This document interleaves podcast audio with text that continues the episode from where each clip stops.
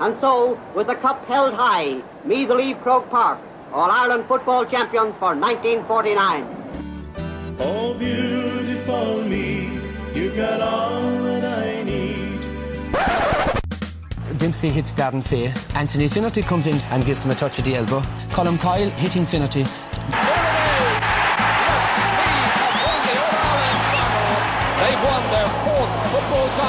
This is Colm's first punch. Finnerty delayed reaction, looks around, sees Martin O'Connell coming in and thinks that the best action is to go down. What a set of matches we've had. Four terrific and memorable games. Final score Meath 210, Dublin 15. So Joe McDonagh, GA president, presents Sam Maguire to Graham Geraghty and Meath are the football champions.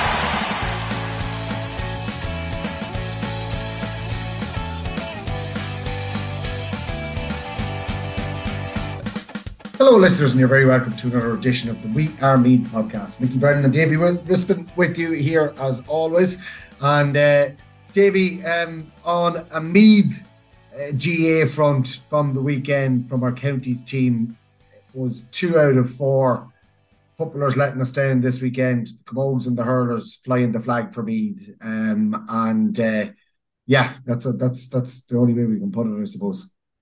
Yeah, absolutely. Um, not a bad weekend. Also, just you're, you're forgetting one, and I forgot about them as well. The under 20s had another good win in uh, their competition. They beat down by four points. Um, don't ask me for the actually the exact score to date, uh, but they won by four, which was a good win because they had a red card to Rory Kinsella as well during that game. So they overcame that to maintain their unbeaten start as well. So not a bad weekend all in all, Mickey. Yeah, okay, we'll we'll, we'll give that, and and actually there's another one that we're missing as well. Is the uh, the was it the minor Camogues? Yeah, I think it was beat that, Kilkenny. yeah, beat Kilkenny in the Leinster B Championship final. So um and and won it well as well, Davy, I believe. They did, yeah. Was it a? I'm just trying to think. Was it a final or semi final? Uh semi final, yeah, one seventeen to one six. So an eleven point victory for Meath over Kilkenny. Great result. Well, that was in the semi final. Yeah, absolutely. And uh, uh, brilliant, brilliant win. And uh, well done to the girls as they make it on to the final now, the Leinster uh, Minor B final, of course. And we're not sure who they're playing in that one yet, but we will uh, get that out on social media as soon as we uh, know who it is they're going to be facing off against. Um, just seeing a, a tweet out there, Davy, because while we're recording this podcast, we've already put out our away day, match day diary uh, by yourself, um, Davy. While you went up to Owen Beg, we're going to do this thing um, in the coming weeks and months where you're going to do some voice notes of, of, of your preparation for the games yourself, um, for the Meath games on away days or even on home days, and your feelings and whatever in the run up to the game half time you might get a word with Fergal Lynch or, or, or somebody else from the media or even just a supporter that's standing beside you. And um uh, uh, and then you'll do your your roundup at the end. And they're all the, these little voice notes. And I'll sew them all together and send them out as a, as a podcast. We've already done that. We sent out the, the Derry one. And uh, Fergal Lynch has just tweeted if there's one thing I know it's sandwiches. And of course that's in reference to one of the comments you made uh, during the match day diary. But uh, did you enjoy the whole aspect of uh, of going up to Owen Beg and doing the match day diary? yeah, well? it was actually very enjoyable. Um, you know, and uh, the the hardest part of it is actually remembering to to clock in and, and to do them you know, on an ongoing thing and not just leave them all to the game and stuff like. Because I listened to the one from uh, that you sent me from the what the Cavan lads did last week, which you were on, you were kind of playing the Fergal Lynch role at the game and stuff like that. but I loved how Paul would, would talk about, you know, the odds and, you know, shite, like, because I think that's what people love more so than us talking properly about a game and that. Like, but uh, I was laughing because, like, I, I was all about Donal Lenihan to get the first goal at 12 to 1. Yeah. Lasted all of 58 seconds. Derry got the goal. Yeah. But I did say, I did say whether he got it or not. I, I still, and I stand by this, I still thought 12 to 1 was too big. But anyway. Well, 20 to 1 would have been too big as well, but it wouldn't have come true. But um, no, no. yeah, um, really, really interesting. And it's, it's, it's more about it's not about the actual football it's, itself. It's about your thoughts and whatever. Like as any supporter, uh, and what goes through your head on the day of the game or whatever. So it's well worth a listen. Um, and uh, do head on over to our Patreon service, Patreon services, Patreon forward slash We Are Meath, and you'll find all those um, extra podcasts every week. That was the first one that we sent out this week. We will be sending out reviews of the hurlers and reviews of the Meath footballers. And we'll be doing our Club Cup competitions, previews and reviews and predictions later in the week as well. So do look out for a whole host of podcasts coming your way. Um, Davey, I suppose we've mentioned a few of the teams that did well and stuff like that. We're going to start off with the ladies footballers on Saturday at 2 p.m. in Páirc Tailteann they were taking on the might of Mayo, and um, it was Mayo came away with the spoils, uh, two six to nine points. Meath leading seven points to three at half time, but goals win games, and two second half goals for Mayo were enough to see them over the line. And a little bit of controversy, I suppose, about this game, not about the referee, well, not about the actual game itself, but the rules of of, of uh, the ladies' football. I'm sure you've seen the video of Niamh O'Sullivan, where she gathers the ball and tries to go around a couple of players and then runs into a girl like who who doesn't get out of her way as she's slipping to the side and the free is given against her. It's it is the rule though. That's the, the, it, it is the rule. It's it's it's nothing can be done until they relook at that rule. The referee didn't do anything wrong in that situation. No, no, no. I get that. But like the issue is, we're talking about this every every fucking week. Like you know, yeah. a different example of it every week. And surely there has to come a time where they just say, actually, let's let's change it. Like how, how many times does something like this need to happen before they actually go and actually, you know, adjust it? Yeah, it's it's putting both players in danger. That's that's the scary thing. Like both players could end up, or, or one of them definitely. That that was one of the worst ones though I've seen. I yeah. thought Niamh O'Sullivan could have been she could have been seriously injured there. I thought it was a it was it was dreadful. Um but but anyway, yeah. It's it's a disappointing result. Let's let's be frank about it. You know, Mayo were winless coming into it, albeit their three defeats were sort of by narrow enough margins. But Meath haven't been playing all that well. Um, whilst they've been pretty close in all three or four or four games now up to press. They were four points up at half time. They conceded two two without reply in the second half, and it it puts them down in and amongst it with tough games to come. Like they've got to go to Waterford, who got another good win over the weekend as well, and there's a little bit of danger there. The issue for me is plain and, and clear to see. We're just not scoring enough, and obviously we're missing a few of our uh, talismanic players, namely Emma Duggan, who you know who just brings so much to the table when she is there. But uh, Meath need to find a way, and they need to find scores, uh, or else they're not going to get enough points on the board to probably stave off relegation. Even at this stage, you could say that. But um, disappointing one for Meath. Yeah, you mentioned it there. Waterford to come as well, but uh, who beat Donegal well on the weekend, Kerry, nine yeah. to seven. But Kerry is next up for me, yeah. and, and they trounced Dublin um, 315 to 110.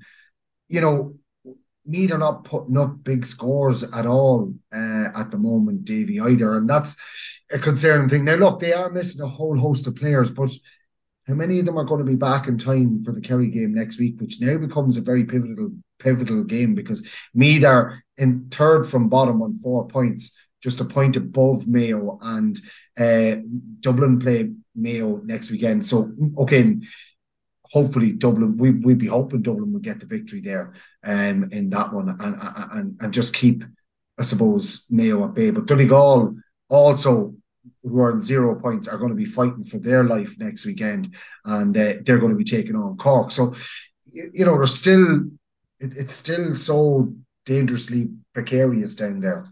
Yeah, we talked about that last week. I, I think it was was it with you or was with Alan after one of the games, and talked about, you know, we had to that Mayo game was going to be defining in that it was either going to set us on a promotion push potentially or a, a relegation scrap, and unfortunately, it's gone that way now. So, uh, you know, I, I don't answer your first question. I don't know, or I don't think there'll be too probably too many back from injuries. Like we're not sure where Emma Duggan. She came back, came on against Galway the last day, but she's obviously got a setback and missed out we, we know Vicky's not due back for a while. Kelsey Nesbitt's out until the summer. Um, Orla Lally's not fully right yet either. So you, you kind of have what you have. Um, and in fairness, Niamh O'Sullivan actually had her best day, game of the year so far. She kicked three points from play, but wasn't enough. And and scorelines like that aren't going to be enough generally against better teams. Yeah, yeah, absolutely. Well, look, um, we want to wish the girls the very best of luck. They travel down to Kerry next Saturday for a 2 p.m. throw in in Fitzgerald Stadium. Um, it's going to be a tough one, all right, and we hope that they can get something out of that game. It'd be a big ask when you consider that uh, Kerry are the table toppers. But um, uh, look, we want to wish uh, Davy and the girls the very best of luck in that game next weekend. Um, Davy on the Camogues front, um, they got their league campaign off to a winning start with a victory over Laois. Last gasp free from Grace Coleman in added time, um, giving Meath the victory away from home here. And, um, you know, they'll take that every day of the week. Oh, geez, they will, because uh, obviously there's a lot of newcomers on that team. There's a lot of girls not there at the moment. Like just looking, say, on what Meath would have had last year, you know, the likes of, we'll say, Jane Dolan, Christina Troy, Amy Gaffney, Aoife Minogue, none of those sort of players are present. So it's it's a big win in that respect. And, you know, fair play to Grace. She's been on the panel a long time and she's probably only really emerged as a as a proper fixture in the team over the last 12 months. And you know, hit four points. But as you said, that clutch free at the very death to to get me the victory was was outstanding. Abby Donnelly getting one one from uh, Kilmessan. She's a new recruit to the panel. Olivia O'Halloran, who's been another young player, sorry, who's only coming through, got a goal and a point as well. And it's a it's a good boost for them. Um, now I do think it's going to be one of those years. It's quite an experimental squad, but positive to start off uh, on on a winning winning note.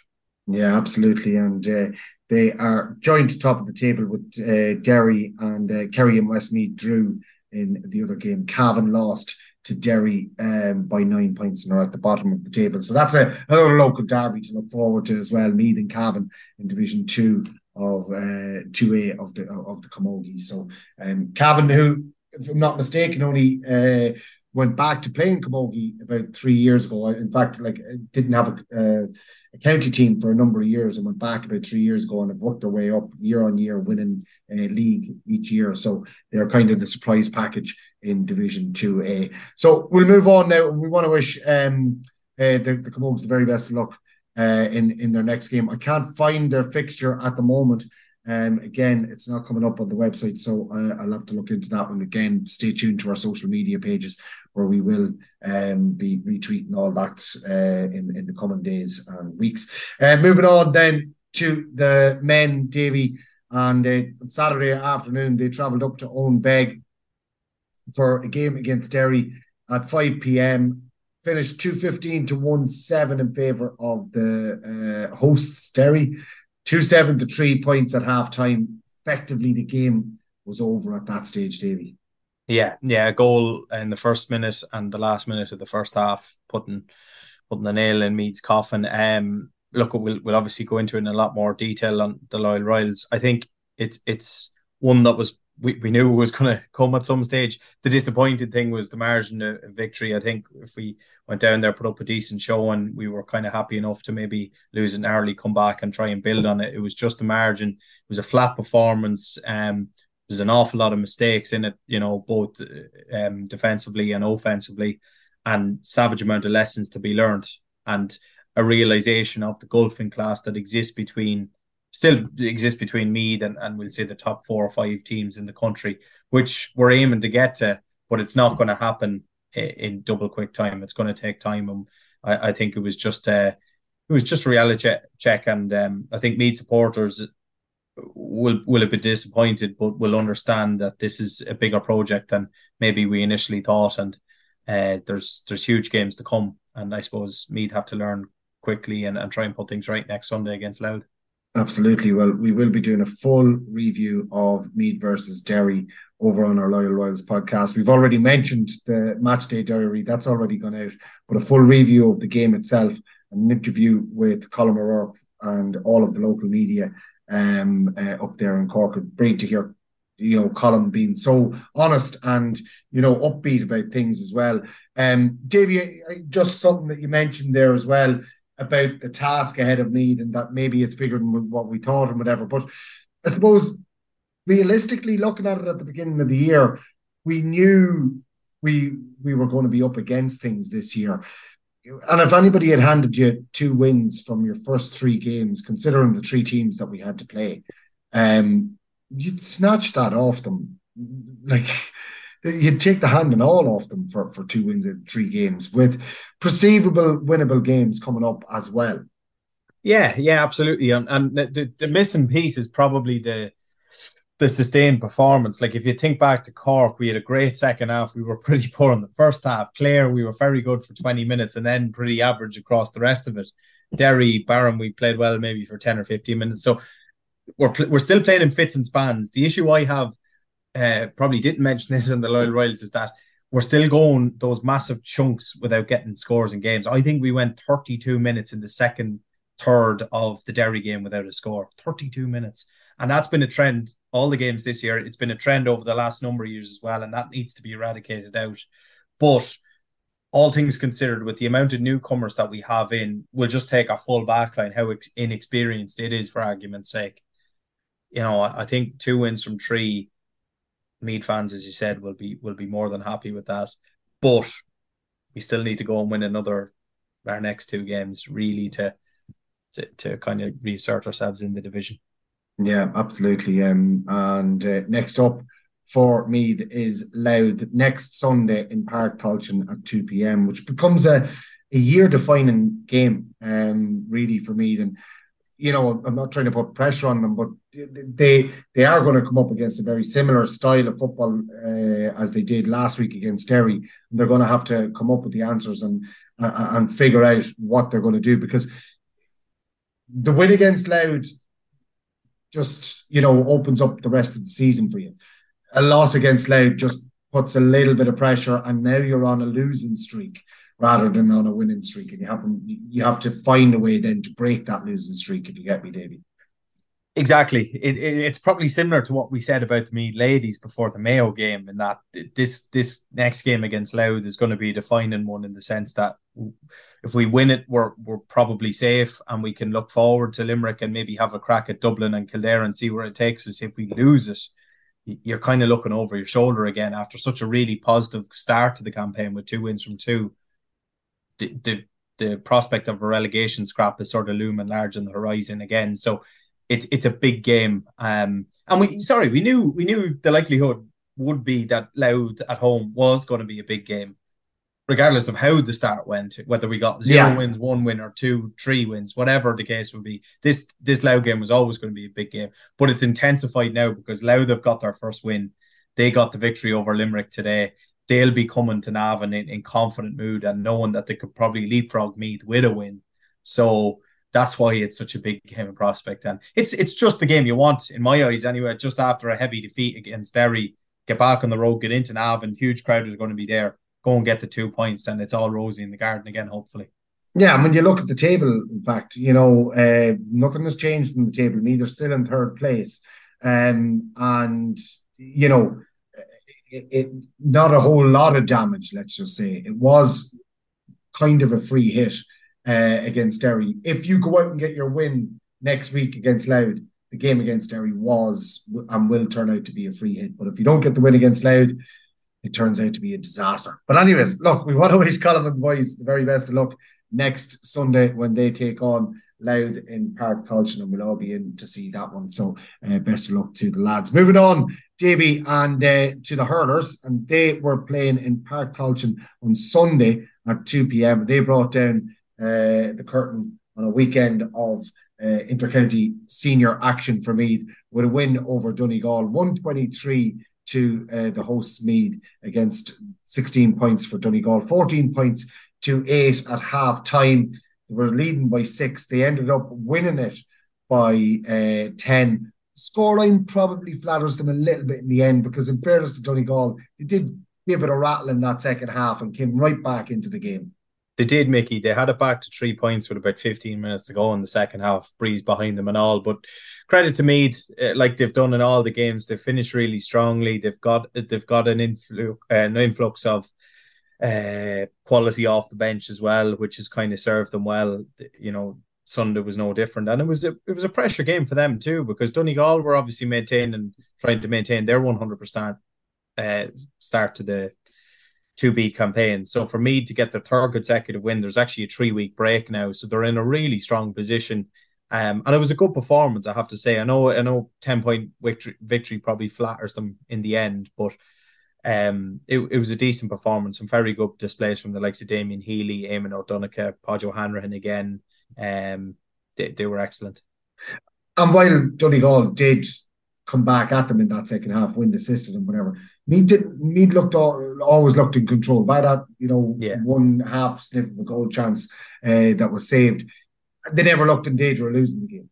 Exactly, exactly, and it was probably the same. Even uh, Sligo was probably a tighter game, but you never felt Meath were going to lose it, even though they were losing it for a long way, which is a good thing, I think, because you're confident in them now that they're going to see off these games, and I think the confidence is growing all the time. They're winning games again, which is which is positive, and um, they're they're playing some decent stuff, but there's still loads more in them, you know, which is a good sign as well. Looking ahead. Yeah, absolutely. Well, uh, well done to Seoirse and the lads. And again, we have a full review of Meath versus Donegal from Páirc Tailteann in Division Two uh, B of the hurling leagues from Sunday. And we have interviews with Paul Ryan, midfielder for the Meath hurling team, Nicky Potterton, uh, corner forward, and of course the manager, Seoirse Bulfin. So do look out for those podcasts that will be dropping later in the week. Have you barely the patience to listen to a 30 second ad? Well, then, at Husqvarna, we can't imagine how you put up with having to manually mow your lawn. Instead, kick back and silently say goodbye to hours wasted manually mowing your lawn, replacing it with the near silent cutting of a Husqvarna auto mower. Smart home compatible, and if that isn't your cup of tea, control auto mower from your phone. Auto mower also brings new meaning to green fingers, producing no direct emissions. If we've caught your ear, contact PR and Sons, your authorised auto mower dealer on 046 955 1910 or in store in Clonard, County Meath. Hi, Kevin Coyne here from PR Coyne Sons. If you need any more information on the Automower, feel free to call into us here in Clonard, County Meath. Davy, it's now time to move on to the club results from last weekend. Of course, the club competitions are in full flow, and um, we're going to have a look through the results. I'm just going to pull them up here in front of us. The Tailteann Shield. There we go. Um, one game played in Division uh, C or Group C of the N2 Electrical uh, Security Supplies Tailteann Shield. Uh, Davy, your own Cortown minus the uh, services of yourself coming a cropper to Slane, what can only be described as a dour affair. it was it was terrible. I was doing umpire for it, Mickey, um, and uh, there was a few lads not at the game, you know, on the WhatsApp, what's the score, and lads were updating them. So it was four three at half time to Slane, and 15 minutes into the second half, someone says, Well, any update? And I said, No, the score is still the same. It wasn't, it was still four points to three, 15 minutes into the second half.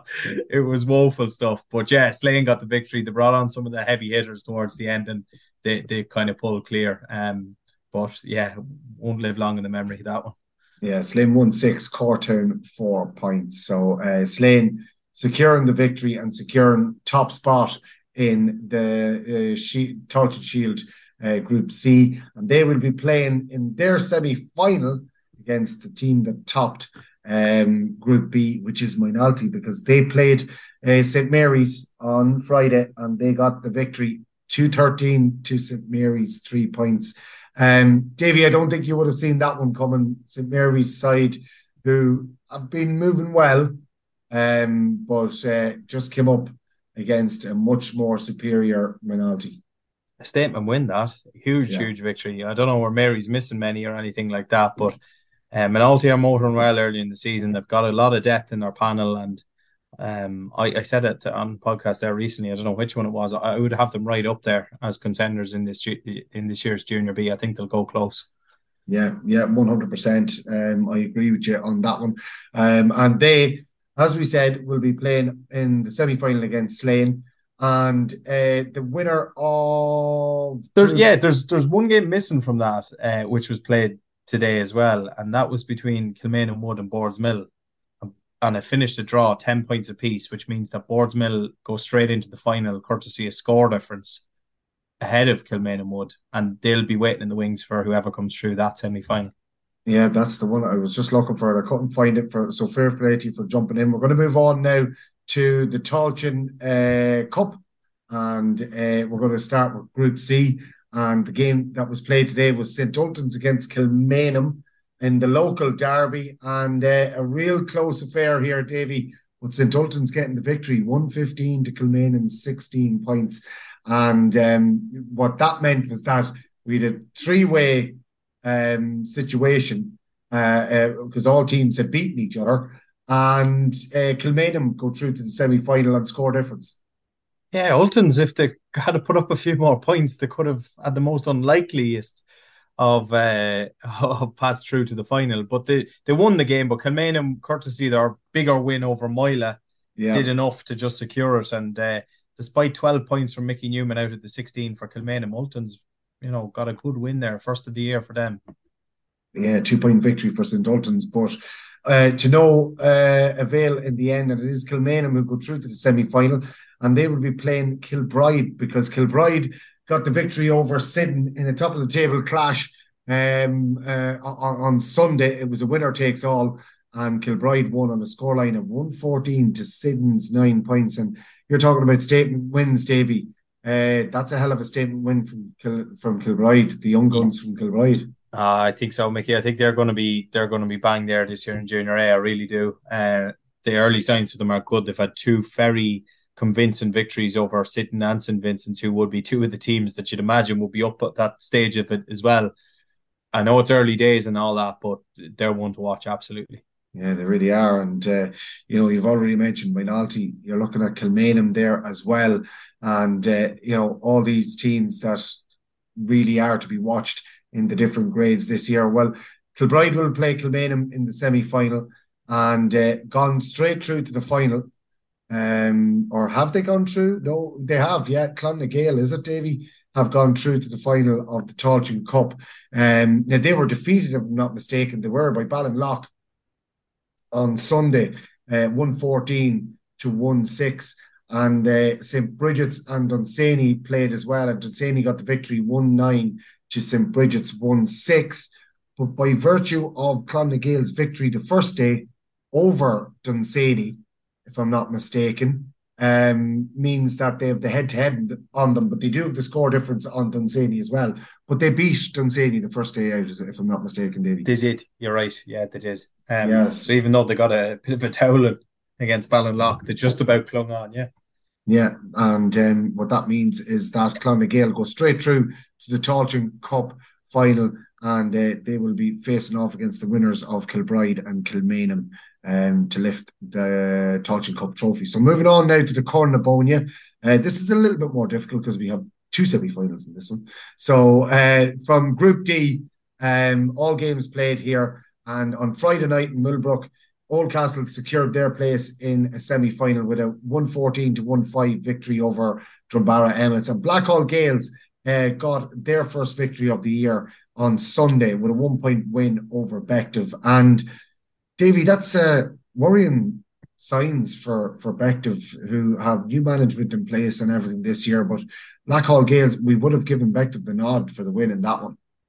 We would have, yeah. They, they just probably haven't got their best team out on the field so far. Oldcastle doing what's expected of them. It was a favourable group at the start, but they've made light work of the three teams that they've played in it. And uh, they'll be a dangerous proposition for whoever they play in the knockout stages. Three wins from three, they're going well. Yeah, well, they're going to be taking on Duleek Bellewstown in the semi final. Um, Duleek Bellewstown played on Friday night and beat Kenny out the gate, 218 to six points. And on Friday night, also, it was Navan O'Mahony's against Nobber. And Navan O'Mahony's getting the win 117 to Nobber's 1 7, a 10 point victory there for Navan O'Mahony's. But the win for Duleek Bellewstown over Navan O'Mahony's meant that they topped the group and they will face off against Oldcastle. That'll be a tasty semi final, Davy. It will. Like Duleek Bellewstown were without Shane Crosby, Robin Clark, Alan Bowden, and Tom Bowden I think they're four of their big players involved with Meath under twenties and Meath seniors. That's a that's a huge win for them. Yeah, absolutely. Again, uh, beaten in last year's intermediate final. So, um, you know, and we've seen the strength and depth that they have. They're really doing really good work over there in Delete Basin. In the other semi final, the first team through to the semi finals is St. Pat's. They got a 15 points to four victory over Dunderry on Sunday. And um, uh, in the other game played on Friday night in Carlanstown, it was Walterstown with a huge victory over St. Michael's, 211 to one goal and seven. The win for Walterstown in vain, though, because St. Pat's had beaten them well last week, 118 to nine points. St. Pat's top the table and go through to the semi finals. Davy, um, uh, worrying times for Dunderry as well. Have have management been put in place yet, or what's happening out there?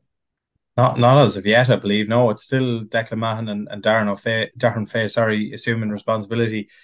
Really worrying times. Like three absolute thumpings they've got now in that in that group. Um, yeah. And we've we, we've seen big teams in intermediate plummet in recent years, Davy you know, teams that were up at the top end and competing for intermediates, and all of a sudden go into free fall, and there's no stopping them. Then, like, so someone's going to have to do something to stop the rot here in in, in Dunderry. Well, well, look at Castletown a few years ago. Like that, mm. that's exactly what they exactly like Dunderry. They were in an intermediate semi final, and then the following year they just plummeted, got relegated. It, it was just a disaster. So Dunderry need to kind of need to wake up, and obviously it's not. It, it's not all to do with management or like that. The, sometimes the players need to take a bit of responsibility as well. And uh, look what I've seen a bit of them against Walterstown. It was a similar sort of story against Walterstown that it was against Pats, and they had a slightly improved performance on home soil against Michaels. But it, it, that needs to be a wake up call. It's only the cup. That's the good thing. Yeah, they need to try and put that right in the league now before championship. Well, St. Pat's booked their place in uh, the semi final, and they will be playing against Castletown, the aforementioned Castletown, who are making the rise back up through the divisions, um, uh, having plummeted down only a, couple of years ago, like we said. Well, they got uh, a draw on Friday night, and that was enough to see them through to uh, a semi final. Drawn with Ballivor, 12 points to one goal and nine. And Meath Hill got a huge victory um, on Friday evening over Longwood, 22 points to three in that one. But um, Davy, there's no stopping Castletown. There's no stopping Castletown, Mickey. They just they just march on. Um, what what a what a sequence of results it's been on the back of obviously a really tough provincial and all Ireland campaign and that, and they're missing a few players actually for once as well. You know, we we always assume they're going to be so settled and stuff like that, but that fella's involved in schools and under 20s and different things like that. But it hasn't halted them at all. Not a bad group they've been in, admittedly, but but all things considered, they'll take five points from a possible six. Um, and, and that's a massive win for Meath Hill. Uh, I think Davy Cahill's only a week in the job, but that's a probably a barometer of of how big of a task it's going to be, albeit they're missing an absolute cluster of players. But yeah. credit to Meath Hill, they've they've come good in the last couple of weeks. When was the last time Castletown lost a club match in Meath? We'll send that one out to our listeners. Uh, Carnaross last year in the league, I think. yeah. It's a long time ago. It's a long yeah, time. It's nearly a year. Yeah. yeah, absolutely. So um, incredible stuff um, from Castletown and still going strong. Well done. They will face off, as we said, against St. Pat's. That's going to be a tough test for them in that one. I mean, know an awful lot more about where they are after that one. So we'll move on now to the JMB Sports Field Services um, Feis Cup Group D. This was the group of three. They've all the games played. Summerhill got the victory they needed um, over Wolf Tones in round two to put them top of the table and see them through to a semi final. Uh, incidentally, Wolf Tones and Skryne had to play each other um, on the weekend, and it was Wolf Tones who got the victory 115 to Skryne's 1 7. In a nothing game, it was a dead rubber, basically. Hmm, and Tones actually had their strongest team of the year out as well. Um, probably shows how much they really worry about the cup, but uh, they've won the Feis Cup in recent times, I think, haven't they? So they'll yeah. uh, they, they've their eyes on probably bigger prizes now. Absolutely. Well, Summerhill are going to face off against St. Peter's Dunboyne, who got the victory um, on the weekend. Oh God, I can't see it against Na Fianna. Was it Davy? It was um, on Saturday evening. Sorry, um, it was Dunboyne one goal and nine. Na Fianna ten points. The other game saw Ballinabrackey get the better of Curraha by three points in an entertaining 213 to 210 win. But Davy, um, St. Peter's Dunboyne with three wins from three, and all of their wins very, very, very close and very, very shaky and, and, and nail biting victories. Yeah, and, and not many scores and any of them are at like yeah. that. I think one eight shared between David McEntee and Cathal Lacey out of one nine. but do you know what? Brilliant. And they had a really inexperienced midfield. I think two lads that are doing their leavings are coming up against Ethan Devine and Jamie Queenie and, and pitting themselves quite well against them. So Joe Robinson will be absolutely over the moon, to be honest with you. Like with the amount of players that are unavailable, that are away, that are at different things. I I I thought, you know, this could be a challenging year. It, yeah. it may well still be for them, but they've they've in, in what was a tough group, they've come through it with, with flying colours, to be fair to them. Yeah, well, they're going to face off against Summerhill in uh, the semi final. And uh, from Group B, it's Donaghmore Ashbourne who finish on top of the pile with five points. Um, they got a victory, oh, sorry, they got a walkover from Trim on Friday evening. And then on Sunday, it was the turn of Simonstown to play against Ratoath. And it would have been would have been uh, a really, really tough uh, uh, end to the to, to the to the Feis Cup Group B. If Simonstown had got the victory, Davy, they would have been on five points as well with Donaghmore Ashbourne, and Donaghmore Ashbourne would have had a walkover. So what would they have done then? It would have been interesting to see. But anyway, it didn't uh, materialise because Ratoath absolutely kicked Simonstown back down the Skryne Road in through Kentstown and back into Navan up the hill on a scoreline of 216 to one goal and seven. But what would have happened then, Davy? They probably would have had to do penalty kicks or something like that on a Wednesday night or something. It would have been a bit of crack. I actually have no idea. I'd say the CCCCCC are absolutely thrilled that that didn't come to fruition. Yeah, I'd say so, and and, and maybe maybe they uh, they had a word with a couple of people from Simonstown. That's what I'm going to put it down to. Um, Davy. So uh, as we said, Donaghmore Ashbourne topped the group from Group B and they'll be facing off against Gael Colmcille of Kells, who got the victory over St. Colmcille's on Friday evening, 115 to St. Colmcille's one goal and 10. The surprise package, I suppose, of Group A has been Seneschalstown, who finished in second place on four points and lost out very narrowly to Gael Colmcille in the first round. They did, and they were excellent the next day against Colmcille's, and I believe they were even better on Friday night against Dunshaughlin.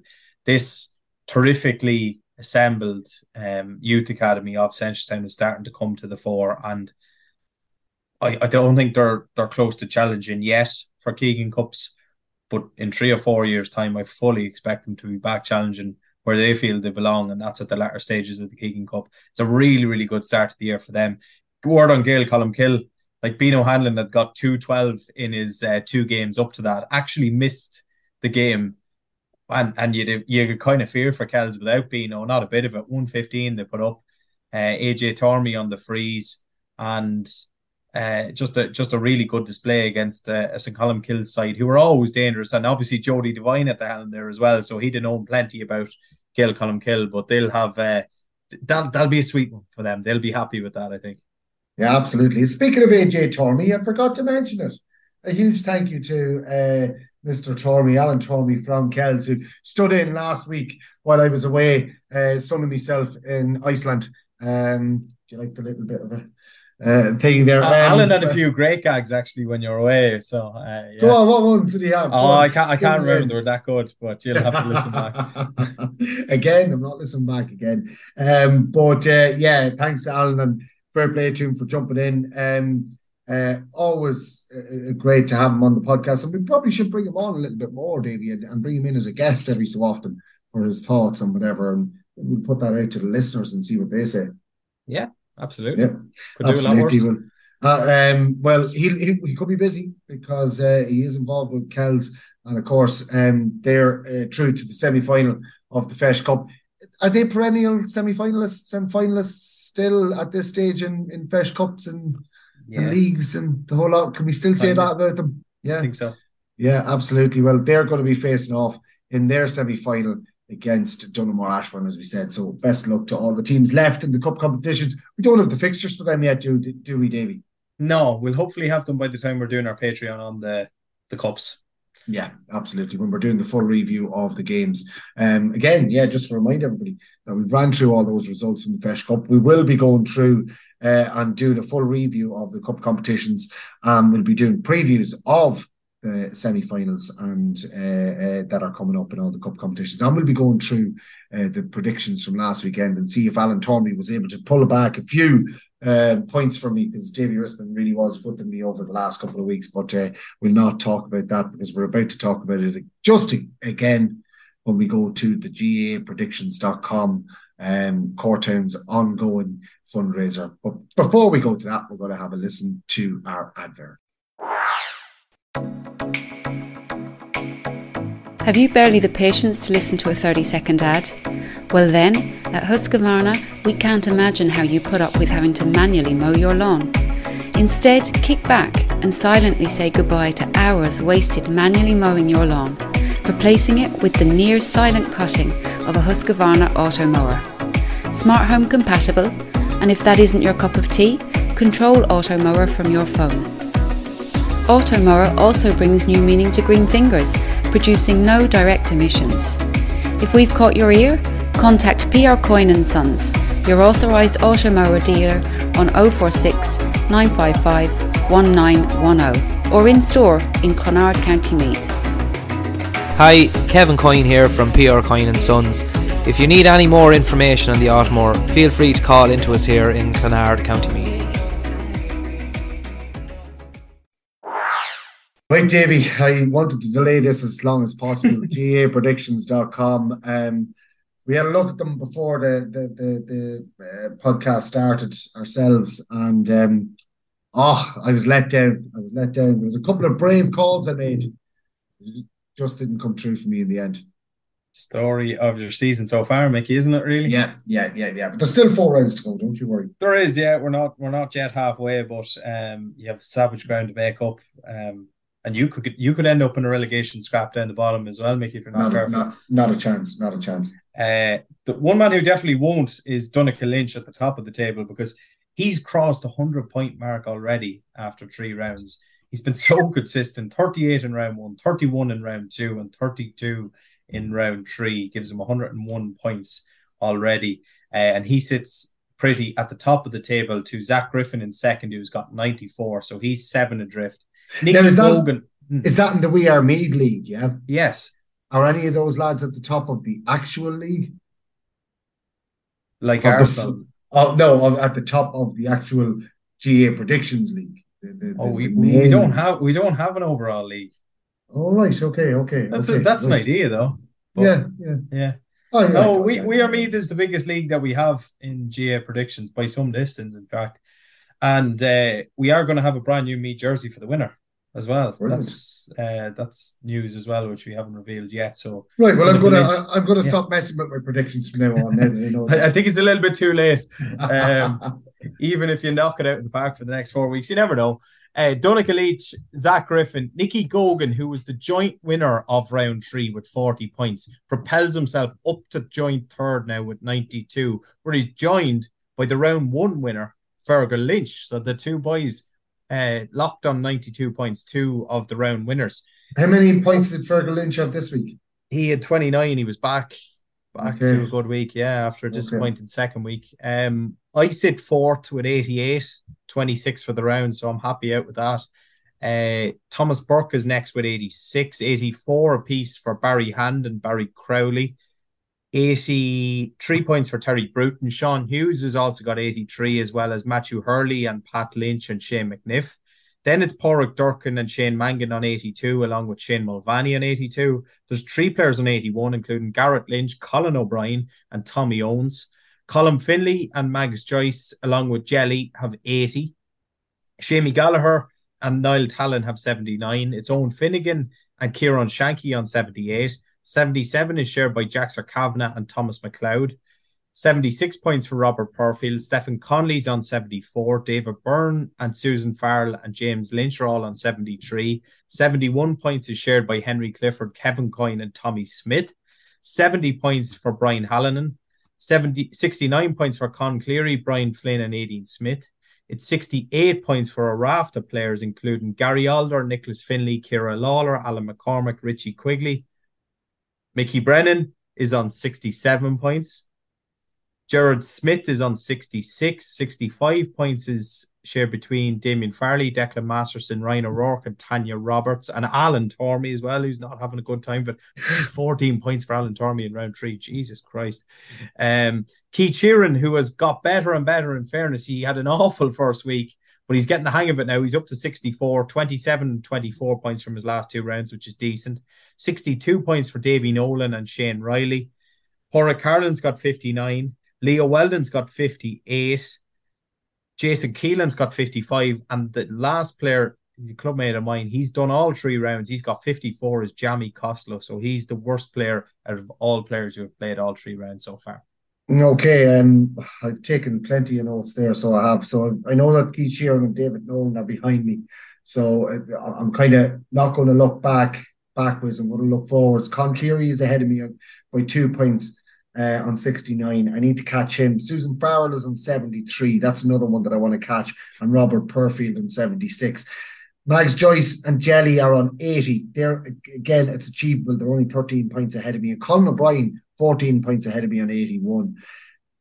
Davy, you know, that 21 points difference between us, that's that's that's that's a lot. Um, but I have full faith in myself um to do it. That's uh, on average seven for the next three weeks.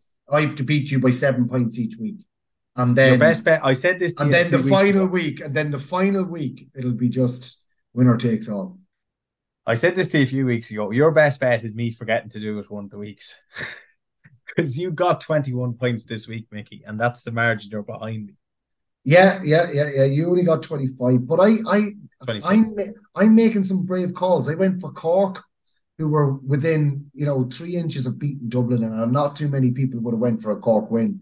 And I had two other games that I went for draws in, and there were narrow victories. So, yeah, I just, um, I just need that little bit of luck, you know. And once I get that little bit of luck, I know I'll have the, you know, I'll have the, I'll be teeth around it, and I'll be able to go for the jugular then. But uh, we'll get there. We'll get there. But it's great to have a little bit of uh, something to aim for. Um, who are you aiming for? Are you even looking up the table, or are you just looking behind at me? No, I can't really take the jersey. So if I can consolidate four place, I'll be happy. Okay. Okay. Okay. Right, fair enough. Well, uh, look again. It's it's on every week. Um, you don't have to be in it for the seven weeks. Uh, you can do it week on week because there is two hundred euro up for grabs every week. The winner, uh, uh the, the, the there's two hundred euro uh, which is shared amongst what the top three usually. Davy, is it or top four? Well, top four if they're not on the same points. But it weirdly this week two lads finished with the same points, so they just get a hundred quid each. Uh, Christopher McGrath and Nicky Gogan. So yeah, yeah joint so, winners. Well, well done to the two lads. Um, who pick up 100 euro each. And again, there's 200 euro for grabs next week, and it's uh, the prize money is given out on a weekly basis. But I think I might have given Davy uh, a little bit of an idea there. I don't know why you're not doing a, a full league um, and and have an overall prize as well for the winner of the of the of the whole league. Maybe uh, something to look out for for yourselves because then you get a few more into it next year, but it is a, a really good uh, success at the moment anyway. So um, well done to all involved. So we're going to move on, David, to our lottos and Instagram interactive. We start with the lottos though. Yeah, first up is my own cartoon, Mickey, from last Friday night, the 17th of February, 13,000 euro on offer. The numbers were 4, 7, 14, and 25, but there was no winner. Pete Riley, Shauna Murray, Kevin McGuinness, Shamian Mags Monroe, and Helen Ward pick up for uh, 520 euros. We move on to 13,100 euro next Friday night, cartoonga.com forward slash lotto. Longwood from uh, last week, the 13th of February, 1,200 euro on offer. Uh, no winner. The lucky dip winners were Donna and Ronan Malone, James Weir, and Eddie Healy. 1, 7, 19, and 26. The numbers there. Navan O'Mahony's from the 14th of February. There was no winner 4, 5, 12, and 23. The match three winner winners and sharing 200 euro between them were Graham Mackin, Michelle Boland, Rose Curran, Catherine Flanagan, and Aloka Casti. Next draw takes place on the 21st of February, 8,100 euro, 150 euro. Castletown uh, from the 14th also 2,300 euro, no winner. 12, 19, 22, and 23. Lucky Dip winners collecting 30 euro each were Jennifer Dunnigan, Tony Carney, Mary Smith, Geraldine Hand, and John and Paula. Moynalvey from last Monday night, the 13th of February, 1, 5, 8, and 17. No winner. 320 euro winners were Connor Egan, Linda Rooney, and Geraldine Taggart. The next draw takes place Monday, 20th of February, 1600 euro on manalvigfc.ie, or you can play it on the Club Force app. Next one comes in from Dunshaughlin and Royal Gaels from the 13th of February. Numbers were 9, 19, 20, and 22. No jackpot winner. Two match three winners collected 100 euro each. Sean Caffrey and Philip Coffey. Next draw takes place Monday at half eight live on Facebook. 4,800 euro in the kitty with 200 added to that each week. You can play it on Club Force. Drumbaragh, 7, 8, 11, and 19. The number 6,200 euro was in one. 30 euro winners were Ellis McGuire, Michelle Lynch, the Madden Boys, Margaret Flanagan, and Antoinette Birmingham. Uh, Walterstown from last week, the numbers were 1, 17, 25, and 27. No winner. There are 5,300 euro jackpot. They had two match three winners who were Lorraine Barrett and Martina Dean, sharing 100 euro between them. Next week's draw is open and the jackpot is worth 5,800. You can play it on Club Force or pick up an envelope in O'Brien's Bar and Restaurant in Johnstown. Moynalty from last week, the 12th of February, 8,000 euro for jackpot. The numbers drawn were 7, 8, 19, and 24. No jackpot winners, five match three winners collected 40 euro each. Paul McCabe, David Farley, Bino Cousin, and Casti, Elaine Nevin. One special online prize of 50 euro goes to Zita McCarroll. And next week's draw takes place tonight, Sunday, with 8,200 euro on offer. That's it from me, Mickey. No bother, Davy. The Town Lotto takes place every Monday evening. The jackpot this weekend or this Monday was 2,300 euro. For what's it Monday, it'll be 2,400 euro next week. And uh, you can go to any of their social media pages. You'll find the link to that one. It's on smartlotto.ie. And then Simonstown's Lotto last week was not one. The numbers drawn were 3, 12, 19, and 24. Um, the, the match three winner was Marguerite Quinn. Next Friday, the draw will take place in the clubhouse on February the 24th, and the uh, the jackpot is 2,400 euro. And I know that Jelly is uh, absolutely delighted because the um, the League of Ireland has or thrown in or kicked off or what do you want to say um, again. And uh, he's been a bit quiet. He's, he's, he's more preoccupied with that at the moment and probably preoccupied with looking after all the injuries in Cortown as well Davy Yeah, God help him. He's really in for it now. Um, I'm actually commentating on a League of Ireland game next Friday night, so I might have some for myself uh, for you next Sunday night, hopefully. Good stuff. Well, uh, yeah, uh, that is the lotto section done anyway, and uh, I'm sure we'll be hearing from Jelly later on. But it's now time to head on over to Instagram Interactive, and I'm sure it's been a bit of a mixed, mixed bag this weekend. I'm sure, Dave. Yeah, it's it's one of them weeks, unfortunately, Mickey, that we have to we have to sort of contend with, don't we? They're great when they're all good and that, but obviously we can't always have it like that. Paul McCarthy is first in, and he said, "Can you explain how it wasn't a free on Niamh O'Sullivan, please?" I can't. Uh, have a go at it though, Mickey, if you can. Well, we, we spoke about this at the top of the podcast.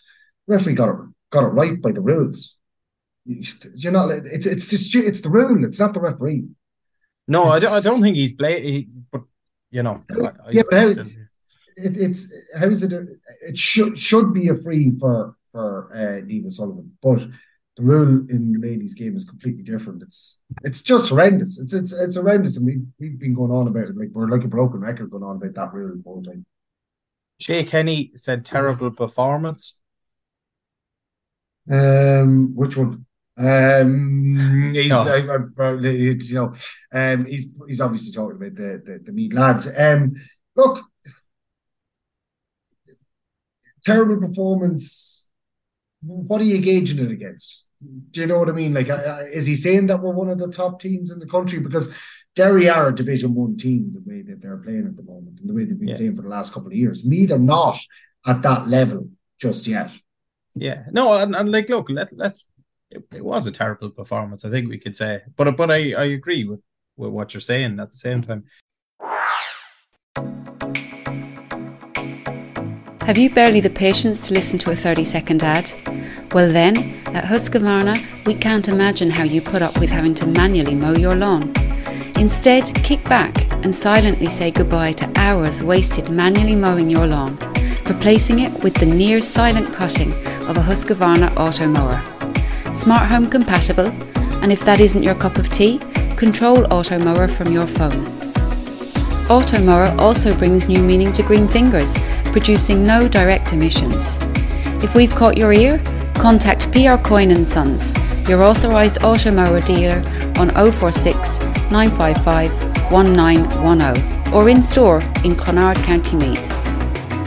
Hi, Kevin Coyne here from PR Coyne and Sons. If you need any more information on the Automower, feel free to call into us here in Clonard, County Meath. Um, Denise Farley asked, "Where's Connor McGill?" Well, and Deck F uh, Dunn followed that up by saying, "Has to be." I, I don't know. I, he's missing a word. Has to be. I'd imagine asked what the hell is going on with Connor McGill. He said. Yeah. Um. Well, we have an answer for that, Davy, don't we? Yeah, he's he's he's been he's been dropped from the panel uh, essentially, Mickey. Um, I think he was told last week, and and the lads were informed the the the squad as a whole were informed. I think Thursday night as well. Um, it, it it's one of them we talked about on, on the Loyal Royals. Um, it it is a, not, a notable sort of omission from the panel because he was footballer of the year in Meath last year, captain Ratoath to the Keegan Cup. He was one of our last All Star nominees and stuff, but he he's obviously come back late due to injury, and he's probably just a, a little bit behind the rest. Um, not sure if there's possibility that he could come back at some stage or anything like that. But at this point in time, he's he's no longer part of the panel. We believe. Yeah, that's the story. And um, look, it, probably took uh, longer to come back from injury than we would have expected, and um, I'm sure they'll be monitoring his progress um, with, with Holt in, in, in the upcoming fixtures. So, um, as Colin has said, like it's it's never a closed panel. Exactly. Tech F Dunn also said also Colin and Co need to rely on need need to not rely on kickball against a blanket defense. Yeah, um, it's something that really frustrated me was that we were kicking the ball at the wrong time when the when when the blanket defense was set up and we got the ball up beyond the 45 then they were trying to kick it into that crowded area whereas what you want to do is when you turn the ball over up the other end of the field and you've got Derry out of that mass defence, that's when you're supposed to kick it. So that was a frustrating thing to watch and it, looked very naive uh, on the part of Meath. Uh, it did indeed, Mickey. Um, next one comes in from Robert Perfield, and he said, "Hopefully, a lesson learned in Owen Beg." Better be, because we're going to come up against something similar next Sunday, Davy. Um, what do you think? yeah, it, hopefully won't be as extreme, and we we will definitely have probably more of the ball and more opportunities to to, to probably penetrate Louth uh, on home soil and that. But it will, you're right, it will be a, a similar enough exercise. So that's why those lessons need to be learned ASAP. Yeah, yeah, hundred percent. Uh, Shane Mangan said Eamon Og exhibition today. Yeah, well, you were there, you saw it, and what five points from play, Davy? He was brilliant. He was absolutely brilliant. He was the same against Wicklow the first day. Um, won everything out in front, hit five points. He, he, was in scintillating form. It's a man that had a bit of a virus as well last week and was out for seven to ten days. You'd forgive him for looking a little bit sloppy, but not a bit of it. He was outstanding. Yeah, yeah, fantastic. And another, uh, another uh, man that's really shining for Seoirse Bulfin. Absolutely you got your tongue you got your tongue around that as well. Ah, you know. Every week when I'm about to interview him, it's like, come on, get just, this just bit right. remember, Doesn't just, matter what remember. I say in the interview, just get just get his fucking name right. uh, Brian Flint, still third in the league. I think we will have a much improved performance next week. Yeah, um, that's something that we again we just mentioned there a couple of minutes ago. How um, you know it doesn't change anything on the table, um, and we're still in the same. We're, we're, you know we're still in the same boat as we were in last week. But a loss next week just flips that all on its head. You know, victory. if we get the victory against uh, Louth, in essence, that was a free hit against Derry, and, and it was a really good learning uh, uh, task. Absolutely. Hyen Rush uh, is next in and basically echoed what Rob says a lesson learned in Derry. So a little bit more kind of the lesson has been learned and doesn't need to be learned. But yeah, yeah, so, yeah absolutely. Well, look, we've come up against Ulster teams before and we have to start learning. Absolutely. Colin McAreevy. Monaghan win finally. And we both had them in our predictions, Mickey. Yeah, both of us went for a Monaghan win um, over over Donegal. Don't know whether that says a lot for Monaghan or says very little for Donegal. Um, but um, yeah, um, I wonder if they'll be starting a, a We Are Monaghan uh, um, podcast next. Maybe maybe Mr. McAreevy could start it. Mm. Lucky to be working, said, I have the fear, lads. What's he fearing? Oh, yeah, I think he had a busy, he had one of those weekends. Was he in Derry as well? Uh, no, I, I don't think so. I think he was in Maynooth shop. He was uh, supporting local in Maynooth. Ah, I see. John Kelly, Mickey. Okay. Just giving you a John Kelly warning. So yeah, just give me a second. I'm getting the pen and the paper out. Okay. Here we go. um, overall, good start to the league. First time we have won our first two league games in a row in 11 years. Only the fourth since 2000 we have won our first two league games in a row. Other times were 2012, 2005, and the year 2000. Meath haven't won their first three league games in a row since the 1990s. We didn't win our first three game three league games in a row in the last 23 years. There is a possibility we haven't won out our first three league games in a row since the 1990s and Colm was playing. Meath, Kildare, most outside teams, sorry, most teams outside Kerry, Dublin, Mayo have a problem beating Ulster top teams since 2000. Meath haven't beaten a top Ulster team away from home in the league in the last 23 years since the 90s. Meath haven't beaten top Ulster teams in the championship in the last 15 years since Tyrone in 2007. Kildare haven't beaten top Ulster team in the championship in in last eh, 93 years since 1928. That's uh, Offaly haven't beaten a top Ulster team in the championship in 42 years. Laois haven't beaten a top Ulster team in the championship since 1936. My point being, top Ulster teams, exception being Dublin, has huge problems for Leinster teams in the last 20 years plus. To expect Colm to sort it out in a week, in weeks, uh, pro- sorry, to, to expect Colm to sh- sort out in weeks a problem that Meath have had for over 20 years is not fair or rational. It will take years to build up expertise, experience, strength and conditioning to beat top Ulster teams. Beat top Ulster teams like Kerry, Dublin, Mayo do, you become a top team. We need to give management at least two years before we rush to judgment. Rome not built in a day. Sorry for the long post just think it needs to emphasize how difficult play it is to play top Ulster teams like Derry. Wow. Absolutely class. Some uh, stats in there. Um, I suppose that answers my question about you know why we've been struggling with Ulster teams, Davy. You know, I, I mentioned it to you already. Is we just don't seem to be able to beat Ulster teams, and you know it's uh, it's it's a trend with Leinster teams. It would it would see seem. Yeah, yeah, it is. It is. Um, again, I'm not, I'm not, I'm not sure why we're we in Leinster are so far behind in that respect. Possibly, it boils down to the strength and conditioning. But whether you like him or not, uh, like it has to be said, Rory Gallagher has has done some job in Derry. He was probably he came in at a good time in that they were at Division Four. They were at the lowest of the low, and they could only go that way. But I suppose the players that he's brought through the system that they now play the Ulster champions for a reason, and, and I think they're an outstanding side. But it's funny. the, the, the teams in Ulster, I don't know. You you you might be better placed to to to um to talk about this, Mickey. But what I find is they all have their days. Like they, none of them go on to dominate like Kerry or Dublin do, or even Mayo do. Like you, you see Tyrone or Donegal, or it could be Armagh. Derry, Armagh, you know, Monaghan, even they, have those two or three years where they're up there and they're they're as good as there is, but they do regress. So I suppose uh, uh, if if we're looking at it from a Meath standpoint, we'd love to get to that stage, but what's more is I think it's important that we stay at that stage, if that if that makes sense.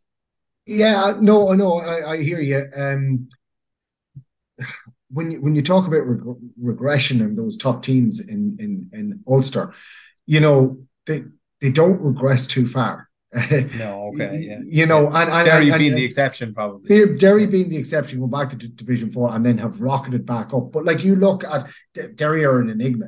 You look at how good the club scene is in uh, in Derry and the amount of players that weren't playing for Derry for for a they, long, yeah you're right for a yeah, long yeah, time. So yeah, they, yeah. like they should have been you know uh, participating at the top uh, table. And you look at the amount of Ulster teams that are in Division One and uh, you know and in, and in Division Two as well. The ones that you can kind of look down at. I don't, I don't mean look down your nose at. I mean look down the, the divisions at are Antrim, Down, and Cavan. Um, and down again, Kilcoo. They, they had something similar to what happened in in, in Derry, where uh, the club scene was going well, Kilcoo were going well. They wouldn't commit to the county, and you know the, the, the down plummeted down through the divisions. Cavan got relegated from Division Three, sorry, Division Two in 2000 and uh, in 21, I think it was, on seven points. So you know, like they they were they were lucky, and then they plummeted down obviously to um, Division Four. The, the standard is a collective standard, really, in Ulster. Do you know that kind of way? And you're playing against top opposition in that Ulster Championship all the time, and mm. You don't seem to have that in any of the other counties. At one stage, Leinster was really competitive you know, yeah. we go back to the 80s and 90s, but it was Meath and Dublin that really dominated. But, but even in the early 90s, yeah. like when you had, aside from Meath and Dublin and Kildare, you had Laois and, and Westmeath, yeah. I suppose the Paddy and Mick O'Dwyer era of those two. So you, you, essentially had five teams like it is now in Ulster, you could say, between five or six teams. Um, um, but it's been a while, yeah. Yeah, it's definitely been a while, but um, it's it's it's a bugbear of mine with, with me that I hate – when we when we get drawn against an Ulster team. Um, so do I, yeah. But but eventually we have to try and we, we sorry we have to overcome that and yeah um yeah it's, it's just yeah it is it, there is definitely I don't know if it's the psychological only, if it's if it's whatever. The only way I suppose to be to be able to uh, play with them is to be in Division One and be consolidating yourself in Division One. In fact, isn't this the first year ever that we haven't had Leinster representation in Division One of the Alliance Football League? You know, yeah, so, yeah, so that's worrying. Yeah. And, yeah, and what and many many Ulster teams are in Division One. You've got Monaghan, Donegal, Tyrone, Armagh, four. Mm. You know, and more than likely we'll have Derry next year as well. Well, look, you don't know who's going to go down. It could very easily be Donegal or, or Tyrone would likely be one of them. Yeah. Yeah, yeah, or, or Monaghan as well. Like, or, so, or Monaghan, yeah, yeah, yeah, yeah. So look, yeah, it's it's just the strongest, the strongest province um, collectively, and they're bringing up the level of of of of, of, standards in, in the rest of the counties, I believe. Mickey, that's it. Should they? Mm. Oh well, look. Um, uh, John Kelly hugged Instagram this week. John Kelly was dead right, and and and, and absolutely incredible stats. And you know, think that it's 23 years since we won three games in a row um, on the spin in, in in the National Football League. Um, that itself tells a little story of its own. Um, so it does. So um, and and having not beaten a top Ulster team since 2007, that's 16 years ago. Um, so yeah, these are all records we want to change. Um, we want to make uh, much much shorter on on, on the on the yearly um, measurement, I suppose. Um, well, look, as you said already, don't forget to head on over to our Loyal Royals podcast this week. We've a whole host of them going out there, and we've already got one gone out. It is, of course, the Matchday Diary from uh, Owen Beg and um, uh, Meath's defeat to Derry um, on Saturday afternoon. But Davy has an audio uh, documentary done on the whole day and whole visit to Derry. So um, yeah, do look out for that one and the whole host of other Loyal Wilds podcasts that are coming out this week. Look, that's it for this episode of your uh, We Are Meath podcast. Remember, We Are Meath. Why matters more.